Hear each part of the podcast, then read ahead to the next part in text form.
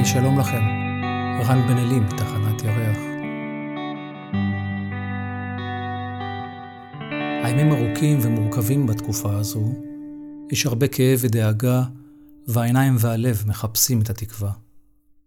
זהו הפרק ה-90 של הפודקאסט, והפעם ובעקבות המלחמה הנושא שלנו יעסוק בהרגשת חוסר הוודאות, שמתאימה גם לימים אחרים שבהם איננו נמצאים בלב לבו של מאבק קיומי.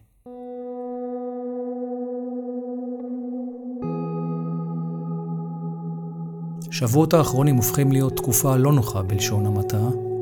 יש הרבה כאב, סבל, חוסר בהירות וקושי שמחברים אותנו לצער העמוק ביותר. אי הוודאות הפכה להיות מעיקה, אבל היא גם מעלה ופותחת אפשרויות חדשות, ולכן אנחנו חווים גם גלים של חמלה, של עזרה, של נתינה וערבות הדדית, שמנסה לחפש וליצור את האחדות מחדש,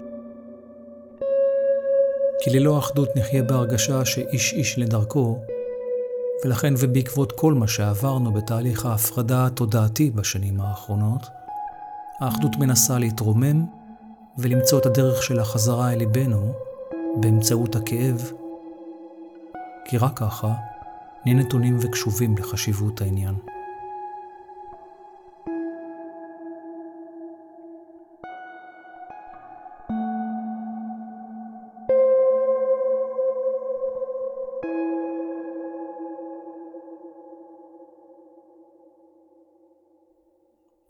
בחיים היומיומיים והמעשים, החיפוש אחר הוודאות הוא חיפוש אנושי אחרי מעקה ותמיכה קבועים, שמתוארים כמשהו שאפשר בוודאות להאחז בו, וגם להכריז עליו כדבר יציב וקבוע.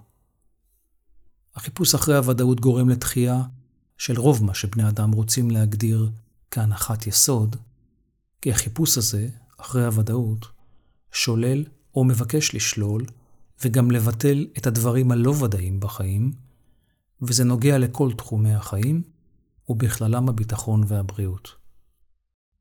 כל הנושא הזה מתחדד מאוד במאורעות האחרונים, כאשר רבים מוצאים את עצמם מאוימים, ולכן האדם בודק את אפשרויות קיומו. חוויה העיקרית שחוו הרבה מאוד בני אדם שחיים כאן, היא שמיטה של הקרקע מתחת לרגליים שלהם, או במילים אחרות, הם חווים את שלילת הוודאות ממה שהם האמינו בו כדבר יציב ובטוח, והאכזבה הזו, כאשר היא נפגשת עם ההכרה באשליה שהתקיימה, הופכת לאחד הגורמים המרכזיים לטראומה הלאומית שאנחנו חווים. שימו לב שהרבה מהנחות היסוד ההגיוניות התנפצו, כי הן תמיד כרוכות במרחב, בזמן, בחומר ובסיבתיות, וזה נקשר אל התפיסה האשלייתית שמספרת, שמתקיים עבורי עולם אובייקטיבי שלא תלוי באופן ישיר בתודעה שלי, אלא בגורמי הנוחות, העונג והביטחון החיצוניים, וזו טעות כמובן, והשיעור הזה חוזר על עצמו שוב ושוב, עד אשר האדם יחפש את האמת ויפנה פנימה אל עצמיותו. במודל העולם האובייקטיבי והאוטופי, אנשים בונים לעצמם חלום שנשען על הנחות יסוד ועל תפיסת מציאות שעושה מאמץ וגם משתמשת בהונאה עצמית כדי לבנות מעקף לפחדים, לחוסר הביטחון ולאיומים פנימיים וחיצוניים שמגיעים ומאיימים למוטט את האדם ולזרוק אותו לחוויית תלישות של אי שייכות ודילמת חיבור אל המציאות כפי שהיא משתקפת ולא אל המציאות שהאדם מדמיין לעצמו, שכך היא אמורה להתקיים. האדם מבקש לחיות במרחב שמתגלם כשדה של חוויה נוחה, בריאה, שמחה ומאושרת, הלא כל בני אדם שואפים לפני הכל להיות מאושרים, ולכן הם זקוקים לתנאים נוחים של עונג וביטחון, על מנת להגיע לאותו עושר נחשף, בו בזמן, שהגדרת העושר היא האפשרות שלך לממש את עצמיותך ולחיות מעבר לקונפליקט התודעתי שמשתקף כסבל, לחיות מתוך אהבה ומתוך קבלת הקיים, ולכן האושר לא עוסק בעונג, אלא באפשרות לממש בפשטות. הוא לא עוסק בנוחות, אלא באפשרות הלמידה והקבלה. הוא לא עוסק בהכרח בתנאי החומר, כי הוא יודע מראש שהם מוגדרים להיות מוגבלים ביחס ליכולת הנשמה, ולכן הביטוי התודעתי שמתבקש במצב הזה הוא הפניית שימת הלב אל כיוון גורמי התודעה, התחושה, הרגש והמחשבה, בצורה מאוחדת ולאותו כיוון של פעולה, על מנת לממש את הפוטנציאל המוחלט של האני שמבקש לגלות את עצמו, שהוא גם הדבר היחיד שהוא לא אשליה. האדם בהחלט יכול וצריך לבקש לעצמו תנאי נוחות בגוף החומרי, וכמובן שמוטב לעשות את הדרך בהרמוניה, בבריאות ובשמחה. אבל האמת אומרת שהפרמטרים האלה כרוכים באיזון שבין השמיים והארץ. וכאשר השמיים נשכחים, ורק הארץ מקבלת את כל תשומת הלב, אלא התנאים שעולם החומר כל כך אוהב, נוצר חוסר איזון שקורא לאדם לחזור ולהתענג על מה שחשוב באמת, על האלוהות. לחלום, לרצות, לבקש, להרגיש, להתחבר עם הטבע ולדעת רגעי התמזגות. אפשר לעשות את דרך החיים בתנאי מעבדה, תוך כדי ישיבה בכיתה או מול הטלוויזיה, בחקירה וניתוח תיאורטי של המציאות, ללא מעורבות או עשייה רבה מדי, או לעשות את מעשי החיים בחיים עצמם, ותחת אש חיה ומטלטלת, שלעיתים רק דרכה אפשר באמת לראות ולהבין את ההתקדמות וגם את ההתפתחות בפועל של כל מה שנלמד באופן תיאורטי, ועוצב להשקפת עולם. ולכן, יש הבדל גדול בין הידע אודות המציאות לבין הצעידה בדרך הזו בפועל, כי בסופו של דבר, האני מתגלה ומוכר דרך החוויה הרגשית שלעיתים היא אכן מטלטלת. כאשר עולם החומר דורש נוחות ועולם הרוח בוחן את האפשרויות דרך תהליך, נוצר קונפליקט כאלו שתי גישות, שמיים וארץ, רוח וחומר, שהן לכאורה מנוגדות, אך למעשה הן משלימות ויוצרות לפחות שתי דרכי פעולה אפשריות. עולם החומר הוא זה שמנהל את העולם, כי אין אפשרות אחרת לניהול תקין של הגוף החומרי. אבל התודעה, הבחירה וההתנהלות יכולה להיות מנוהלת על ידי עולם הרוח, וזו הדרך ליצור סינרגיה בין התנועות ולמזג אותם לכיוון פעולה הרמונית. כדי שזה יקרה, יש צורך ללמוד ולהבין את שני העולמות בנפרד. וזה גם מה שאולי ניסיתי להביא לכאן בפודקאסט ב-90 פרקים עד כה, וכמובן שיש גם הרבה דרכים אחרות וטובות שמסבירות את הדברים. בנקודה הזו, אולי אצל אנשים רוחניים שאלה ששואלת כך: למה לי להסכים לכך שעולם החומר הוא המנהל את הדברים, כאשר אני יודע מראש שהוא מוגבל, צר וזמני? ובוודאי שהוא לא רואה את התמונה המלאה של המציאות, כשבנוסף אני יודע שעליי להסיר את האשליה. התשובה לזה היא כזו: האדם חייב לכבד את עולם החומר ואת הגוף שלו, גם אם הוא מוגבל, או חולה חלילה, או אשלייתי. כי זה הרכב שעליו מתקדמת הנשמה. אשליה היא אומנם אשלייתית, אבל היא הכרחית למשחק החיים. ולכן, את הדבר היחיד שבאמת מתקיים, ניתן לתאר כמשחק תודעתי.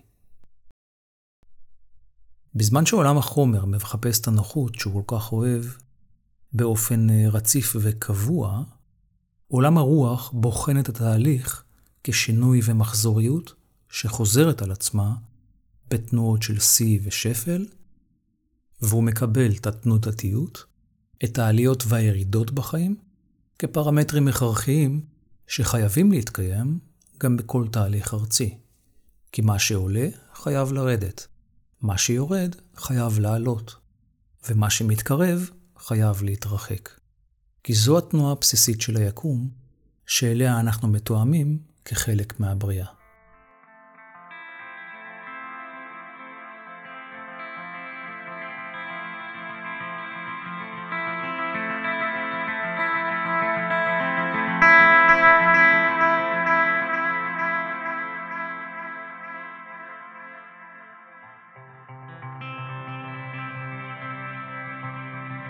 לפני שנמשיך, וכמו תמיד, אני רק רוצה לומר שאני לא בהכרח יודע או מבין משהו על העולם הזה, ואני מביא לכאן את השקפת עולמי כפי שאני מבין וחווה אותה, ואלו לא הורים ותומים.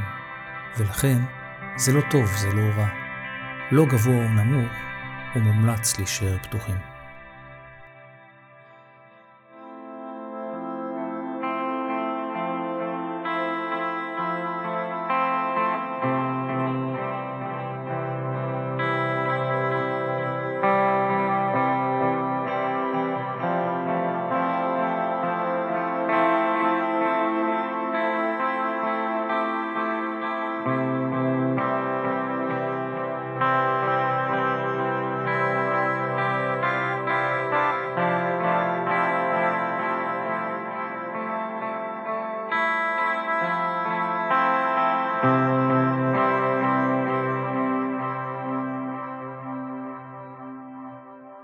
הצורך בוודאות מציין את הצורך של האדם לגדר את עצמו, או נכון יותר לגדר את האפשרויות שעומדות בפניו, כי הפחד מפני איבוד שליטה נמצא מתחת לדברים ומשפיע על האדם, על הרגשותיו ועל החלטותיו.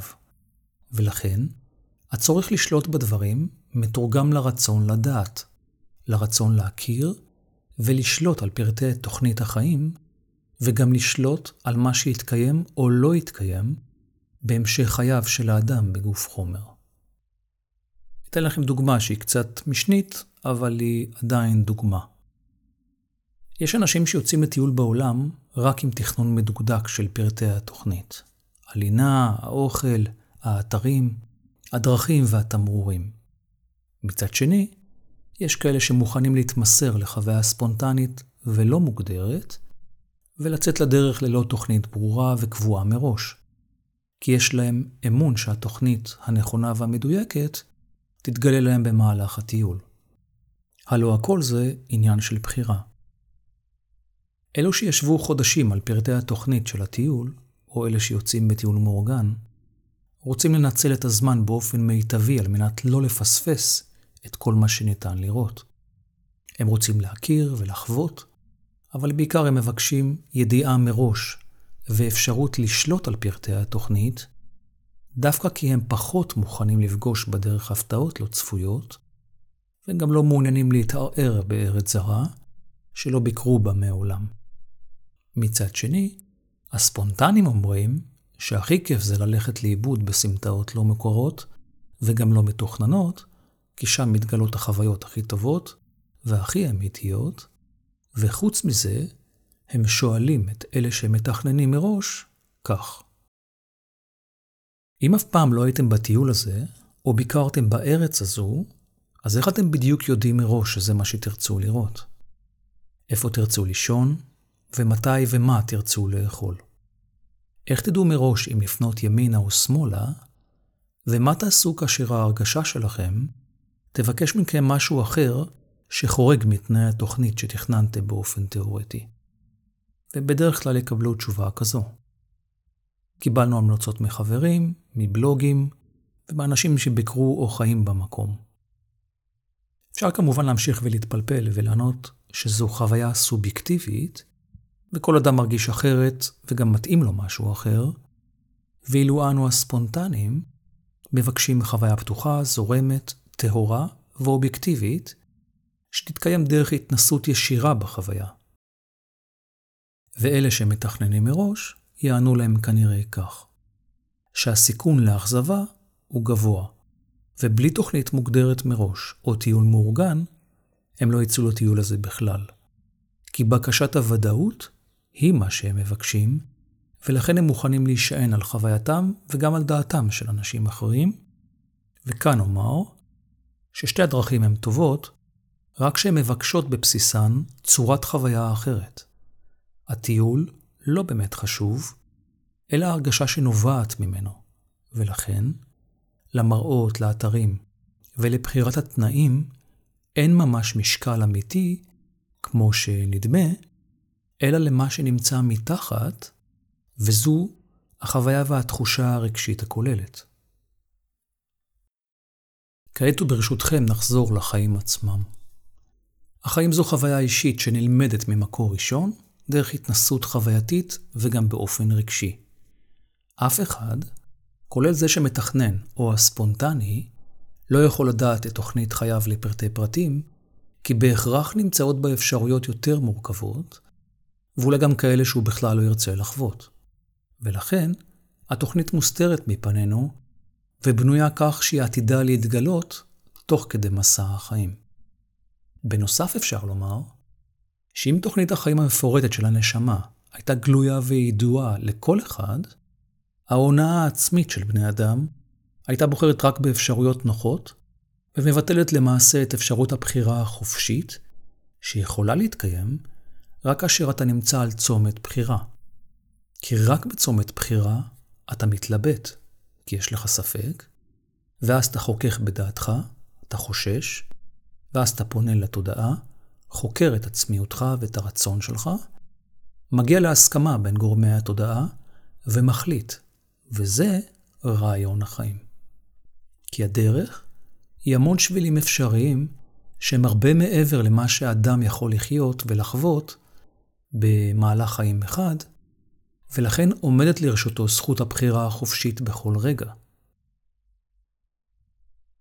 אם הספק עדיין נשאר בך, זה אומר שלמרות התהליך התודעתי, ולמרות ההתבוננות, ולמרות חציית כל הדרך הזאת, לא הצלחת לכוון את גורמי התודעה לכיוון אחד מוסכם ומוחלט, ואז כל התהליך הזה יתחיל מחדש דרך חרטה, כי גם אם קיבלת ההחלטה, שוב יעלה ספק, חרטה, שוב צומת, שוב היסוס וספק, שוב אתה חוכך בדעתך, שוב מתלבט, פונה לעצמיותך, מנסה להגיע להסכמה בין גורמי התודעה וחוזר חלילה, עד אשר לא תיפגש עם הרגשת הספק, או לא תתחרט, או כאשר תבין ותדע, לכוון את עצמך למרות הספק, כי הבנת שהעולם בנוי על אי-ודאות. אבל זה לא מתקבל בקלות, כי כולם מתעקשים לבקש ודאות, ולכן אומר כך. אדם לא באמת יכול לבקש ודאות בעולם לא ודאי, אבל הוא יכול להבין שהוודאות כן מתקיימת במישור אחד שנקרא אני, שהוא לא אשליה והוא לא נתון להונאה עצמית. וזה אותו אני שמבקש להתגלות דרך החיכוך עם החוויה ועם הרגש, ועל מנת למצוא אותו ולחשוף אותו, יש להתחכך בחוויה הלא ודאית ולדחות את הכוזב, את הצבוע והלא אמיתי. הרעיון שמבקש לדחות את הכוזב, את הצבוע והלא האמיתי, מבקש למעשה להסיר את האשליה ולהביט על העולם ממישור אני קיים, שהוא מישור החוויה הישירה או מישור המודעות שמתממש בתוך השדה התודעתי ואף מעבר לו, ואין בו הרגשת ספק או חוסר ודאות. הוא מכיר בערך עצמיותו וגם יודע שזה הדבר היחידי שמתקיים באמת. וכל השאר הוא השתקפות ותעתוע בשדה התודעתי. כל עוד האדם מאמין באמת שהוא יכול לשלוט בתכנים, באירועים ובהתגלמויות התודעתיות שעוברות בהכרה שלו, הוא נתון להונאה עצמית שמטילה ספק בכל דבר ושוללת את כל המצבים שבהם האדם מגלה שאין לו שליטה עליהם, ולכן גם לא תהיה לו הרגשת ודאות בתוכם, כי הוא שולל את עצמיותו האמיתית, גם כאשר היא כנה ואמיתית. ועל מנת להמשיך ולהחזיק בשליטה, גם אם היא דמיונית, או בוודאות גם אם היא מזויפת, הוא זקוק לתמיכה של אחרים, שיאשרו לו, שיכוונו אותו, וישמשו לו סמכות חיצונית. וכך, האני האמיתי שהוא מנוהל על פי רצונם ודעתם של אחרים, כי הוא לא מצליח לחצות את הקיר של האמון בתוך עצמו ולסמוך על ההרגשה שלו. וככל שהתודעה האנושית תמשיך להתפתח, זאת תהיה בעתיד חלק מההגדרה של הממד החמישי. אין ספק שיש בעולמנו בני אדם שלא אוחזים בהרגשת אני קיים, ולא בכך מכירים את מושג האני האמיתי בתוך עצמם, וכמו שנאמר פה רבות. אם אתה לא יודע מי הוא העני שאתה, אז לפחות תדע מה הוא לא העני שאתה. וזה מזמין את האדם לדחות את הכוזב ואת הצבוע ואת הלא אמיתי, אבל זה גם מזמין את האדם לזהות את עצמו כשולל, כמטיל ספק ומערער את עולמו היציב והוודאי לכאורה, ואז הוא שואל, למה לי לעשות את זה? פגשתי רבים בחיי, ואפילו אני עצמי עמדתי בפני השאלה הזו בעבר, ואפילו אמרתי לעצמי, בשביל מה הייתי צריך לדעת? עדיף שלא הייתי יודע כלום, כי זה רק הרער אותי ואת תפיסת עולמי השגויה, אבל לפחות היציבה לכאורה, למרות שחשבתי והאמנתי לכולם, אבל לא לעצמי. יכולתי לקבל את כל התמיכה שרציתי, בתנאי שהייתי אומלל וסובל, ובלבד שאלך בתלם המקובל. שלא אחקור את עצמי, ושלא אשאל שאלות שמטילות ספק, ומערערות את הוודאות, גם אם היא מזויפת ולא אמיתית. אבל, יום אחד מופיע רגע בחיים, שבו השמיים מתבהרים לפתע, והספק נסוג, ואז אתה מבין שאי הוודאות היא אי מוקף מים. אתה עומד על אי שהוא ביטוי לעצמיותך. האי הזה יכול להיות קטן או גדול, ובעל תנאים כאלה ואחרים, אבל זה לא ממש משנה. מה שמשנה הוא שלאן שלא תביט תראה מים, או את השתקפות המחשבה שלך. מה שתחשוב אתה תראה. מה שתדמיין יופיע. ואז אתה תשאל, אולי אני חולם? הוודאות יכולה להתקיים על אי מוקף מים. האני שאתה הוא האי, והמים הם התודעה. ההשתקפות היא אמנם אשליה וחלום, אבל היא הכרחית למשחק החיים, על מנת שתדע ותלמד לקיים את עצמך על האי, ולאן שלא תביט, תוכל לראות את השתקפות מחשבותיך.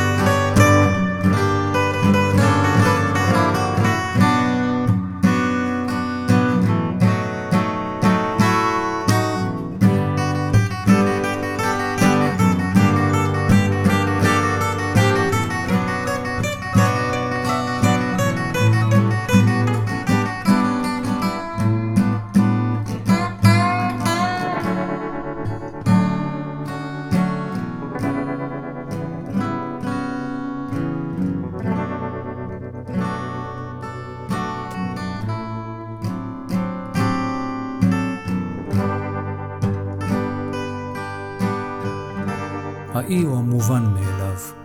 יש לו גבולות, כאלו גבולות עצמיותך המוגדרים על ידי האופי, הייעוד והבחירה שלך. יש אנשים שיפנו את כל מרצם וזמנם לבנייה ולמימוש התנאים המיטיבים על האי, כדי להתגונן מפני אי הוודאות, למקרה שיהיה גשם, רוח או סערה בלתי צפויה. הם רוצים לשרוד או מבקשים להקים לעצמם אי לתפארת, שיספק להם חוויית ודאות ונוחות, למרות שהם מוקפים במים והכל איראי. לאן שהם לא יביטו, הם עדיין יראו את השתקפות התודעה שלהם.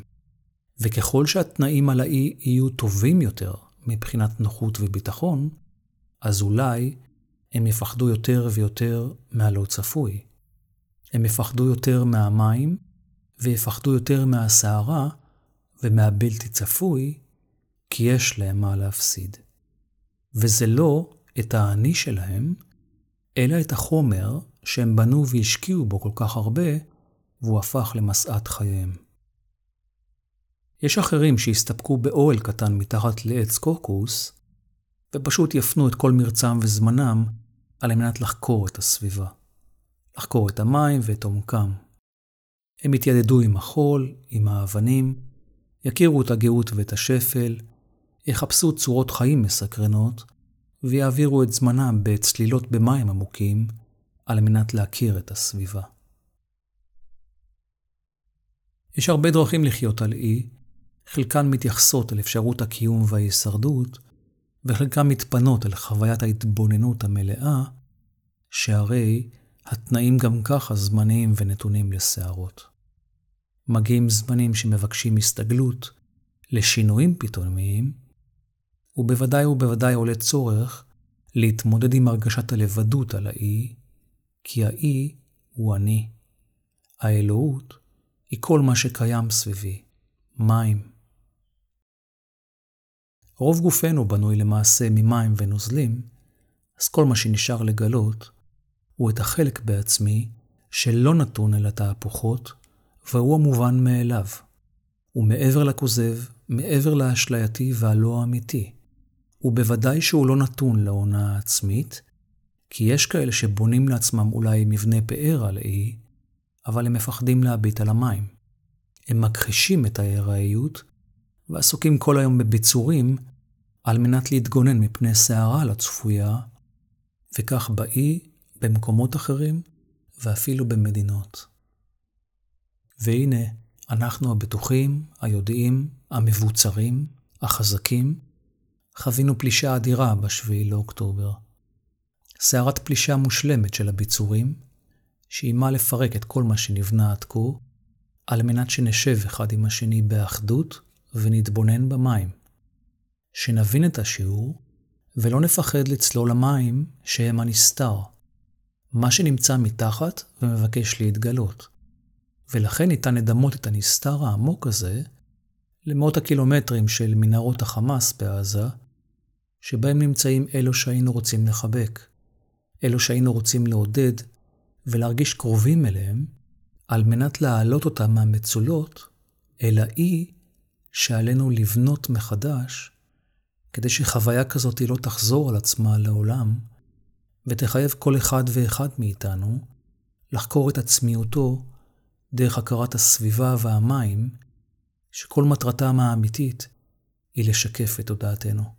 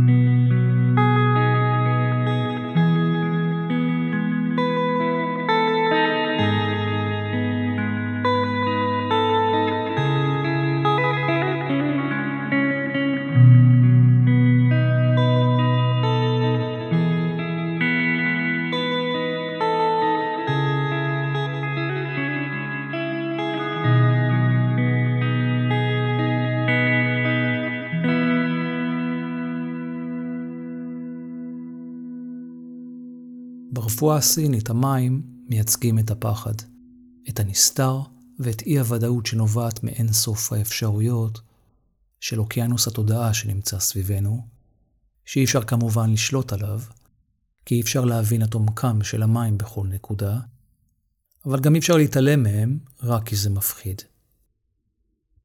ציינתי קודם את המרחב, את הזמן, את החומר ואת הסיבתיות, כגורמים מעכבים בתפיסת המציאות של בני אדם את מושג האני, כי זה תלוי מאיזה נקודה אתה מסתכל על הדברים, באיזה מערכת אמונות אתה אוחז, ומהי נקודת המוצא של ההתייחסות שלך. מהו המרחב אם לא כל מה שאתה רואה בעיניך? אתה עומד על אי ומתבונן במים. האם העץ שנמצא מאחוריך כלול במרחב שלך? אם התשובה היא כן, אז למה לא התייחסת אליו כאשר הגדרת את המרחב שלך? האם אתה באמת יכול להגדיר מרחב מעבר למה שמשתקף בשדה התודעה שלך? יכול שאתה תספר שאתה מתקשה עם לבדותך על האי, שהיא עצמיותך, אז אתה מחפש חברה שמגיעה בדמות של סירה מתקרבת. ברגע שתראה את הסירה, תכניס אותה אל שדה התודעה שלך ותגדיר אותה בתוך המרחב שלך, כאשר ברור לכולנו שיש המוני פרטים שמשפיעים עליך, אבל לא תפעל לגביהם בדרך דומה בגלל עומס נתונים והצורך לחסוך בהם.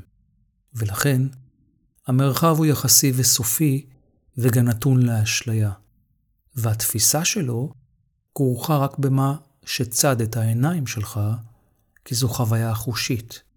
ולכן, מוטב לפתח יכולת להסתכל על המרחב באופן כללי ורחב, ולא רק לנסות לצוד את מה שירגש, את מה שייתן ודאות, יציבות או ביטחון, בדמות סירה מצילת חיים אולי, או כל דבר שיעלה חוויה כזו או אחרת, ויניע אותך, או ידכא אותך, או יפחיד אותך. ובמילים אחרות, התבוננות במרחב ללא שיפוט, אלא בעיני אני קיים, לא מעלה או מורידה בשל מה שמשתקף, אלא היא מאפשרת התבוננות אובייקטיבית, שדרכה הלמידה היא עמוקה יותר. לגבי הזמן, דיברתי על זה הרבה בפודקאסט, ורק הוסיף שאנשים פועלים ביחס לזמן, כי הוא הכרחי להבנת התהליך. אם סערה מתקרבת, אתה חש נדרך, ומוכרח לבנות לעצמך מחסה במהירות רבה, כי הסערה תגיע או לא תגיע, אבל עליך להיות מוכן, הלוא אתה רוצה בוודאות מחסה. זה מראה שהזמן יכול לדחוק, והזמן יכול להרפות, ולעבור ללא חוויית זמן אמיתית, כי סתם ישבת ובהית במים, ולא הייתה לך תחושת זמן בכלל.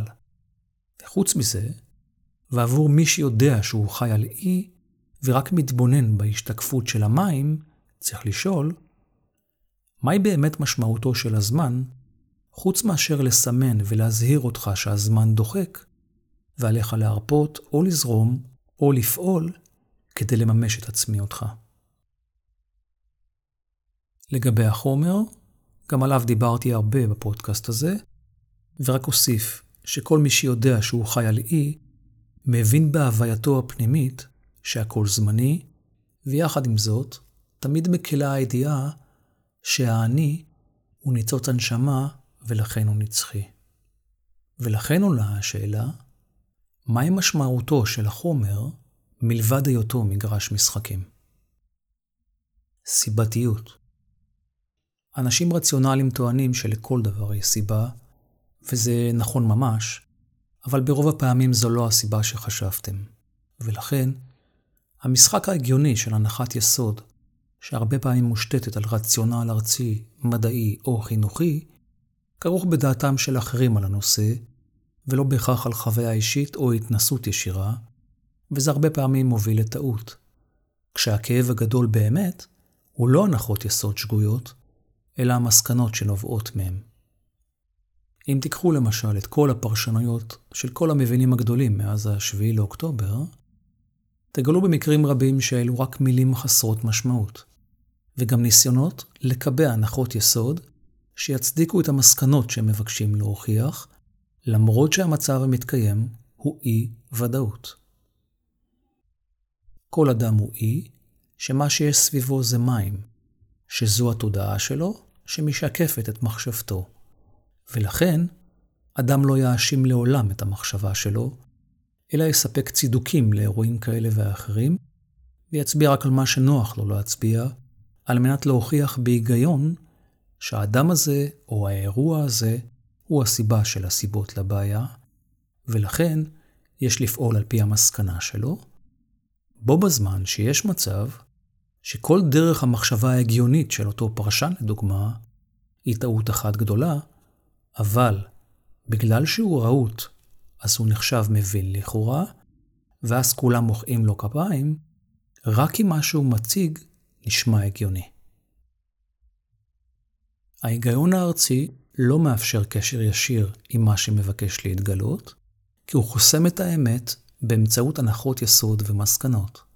ולכן, מי שיכול להבין מהו היגיון קוסמי, לא ישחק את המשחק הזה, כי הוא יבין שחיים הגיוניים באמת לא כרוכים בהנחות יסוד ובמסקנות, אלא בצדק, בחופש בחירה ובחיים ללא הונאה עצמית, ששוללים את הכוזב, את הצבוע ואת הלא אמיתי. כי בהיגיון הקוסמי אין הנחות יסוד או מסקנה, אלא בהירות והבנת התהליך המלא. מתקיים בתוך התהליך הזה מבט ניטרלי וקשוב על הסיטואציה, וזה מאפשר את ההצטרפות של האינטואיציה שלעולם אומרת אמת. ולכן ניתן לומר שמי שרוצה לדעת את האמת, צריך לדעת לחשוב בהיגיון, גבוה ולא ארצי, שזה אומר להבין את התהליך מנקודת המבט של המודעות.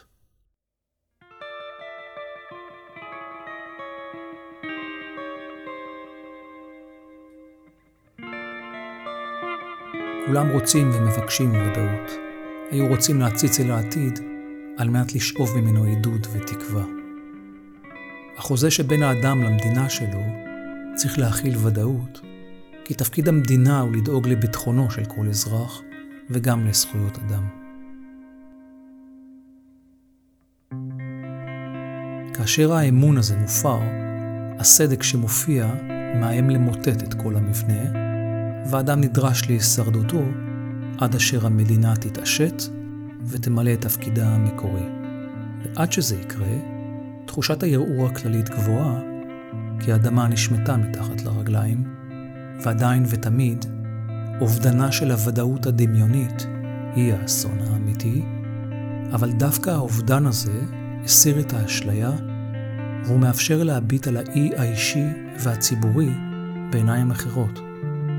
ומתקיימות היום הרבה שיחות ודיבורים על המדינה שנקים אחרי שהמלחמה תסתיים, ואחרי שתסיים לקחת את קורבנותיה, וזאת תהיה אומנם אותה מדינה, אבל בוגרת יותר, וכזו שלא מחפשת רק לבצר את עצמה על האי ולהתעלם מכל מה שסביבה כי לא נוח לה, אלא להביט במים שמקיפים את האי הקולקטיבי שלנו, ולהבין שהאסון והסערה שאנחנו חווים היא הזדמנות אדירה לשינוי יסודי בגישה ובצורת המחשבה שלנו.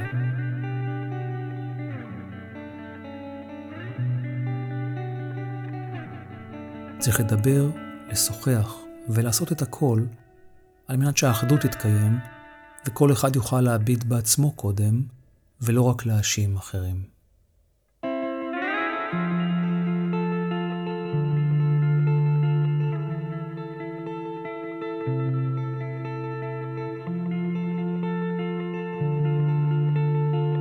וכך נוכל לכוון את תודעת כולנו אל עבר עתיד נכון, צודק וראוי, שיאפשר חיים טובים לתושבי הארץ הנפלאים שיש פה, שאומנם מבקשים לעצמם ודאות, אבל הם בחרו לגור באזור מרובה סערות, ולכן עלינו להבין שעבודת המודעות מאיצה ומתגברת דווקא בזמנים מורכבים של חוסר נוחות, והוודאות האמיתית צריכה להתקיים קודם כל באי האישי של כל אחד ואחת מאיתנו, שיגדיר לעצמו את מושג האני שלו, כי הוא האמת, שמתאחדת עם הרבה עניים אחרים למה שמוגדר להיות עם במקרה שלנו, וזה חייב לקרות, על מנת שהעם הזה יפסיק להתנצל על קיומו וישתחרר מתודעת הקורבנות.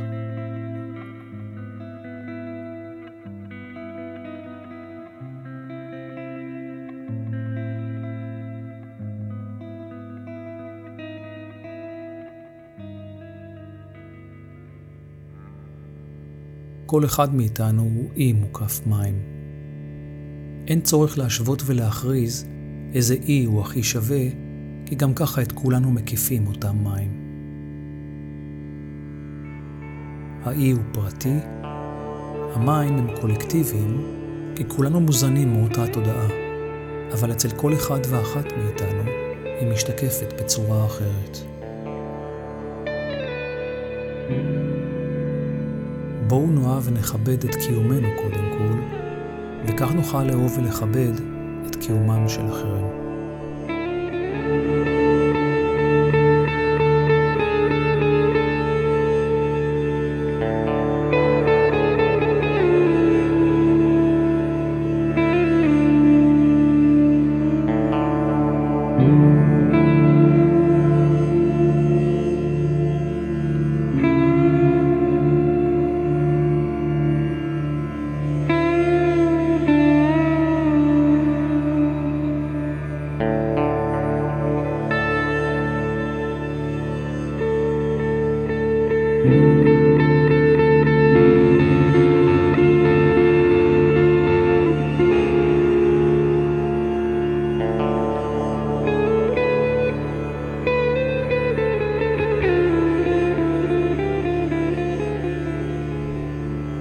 תודה רבה לכם על ההאזנה.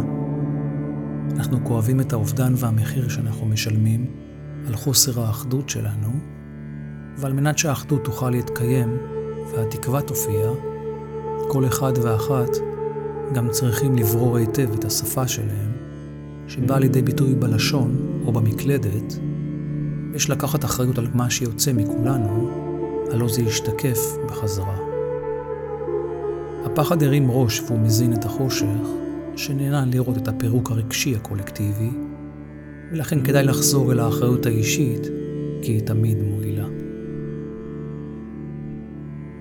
אתם מוזמנים בשמחה לשלוח שאלות לתחנת ירח בכל נושא שתרצו, שייצור איתי קשר דרך אתר האינטרנט של תחנת ירח, בקישור moonstation.co.il, או בוואטסאפ, או בפייסבוק, או באינסטגרם. אשמח אם תעקבו, תדרגו ותשתפו את הפודקאסט בספוטיפיי ובאפל פודקאסט. זה עוזר לתחנת ירח להגיע למאזינים נוספים. מי שרוצה יכול להגיב על הפרק גם באפליקציה של ספוטיפיי. תודה גדולה ובאהבה גדולה לבן שלי עידו, על המוזיקה המקורית והמרגשת שלו. אני מאחל לכם ימים טובים ובריאים, ונתראה בפרק הבא.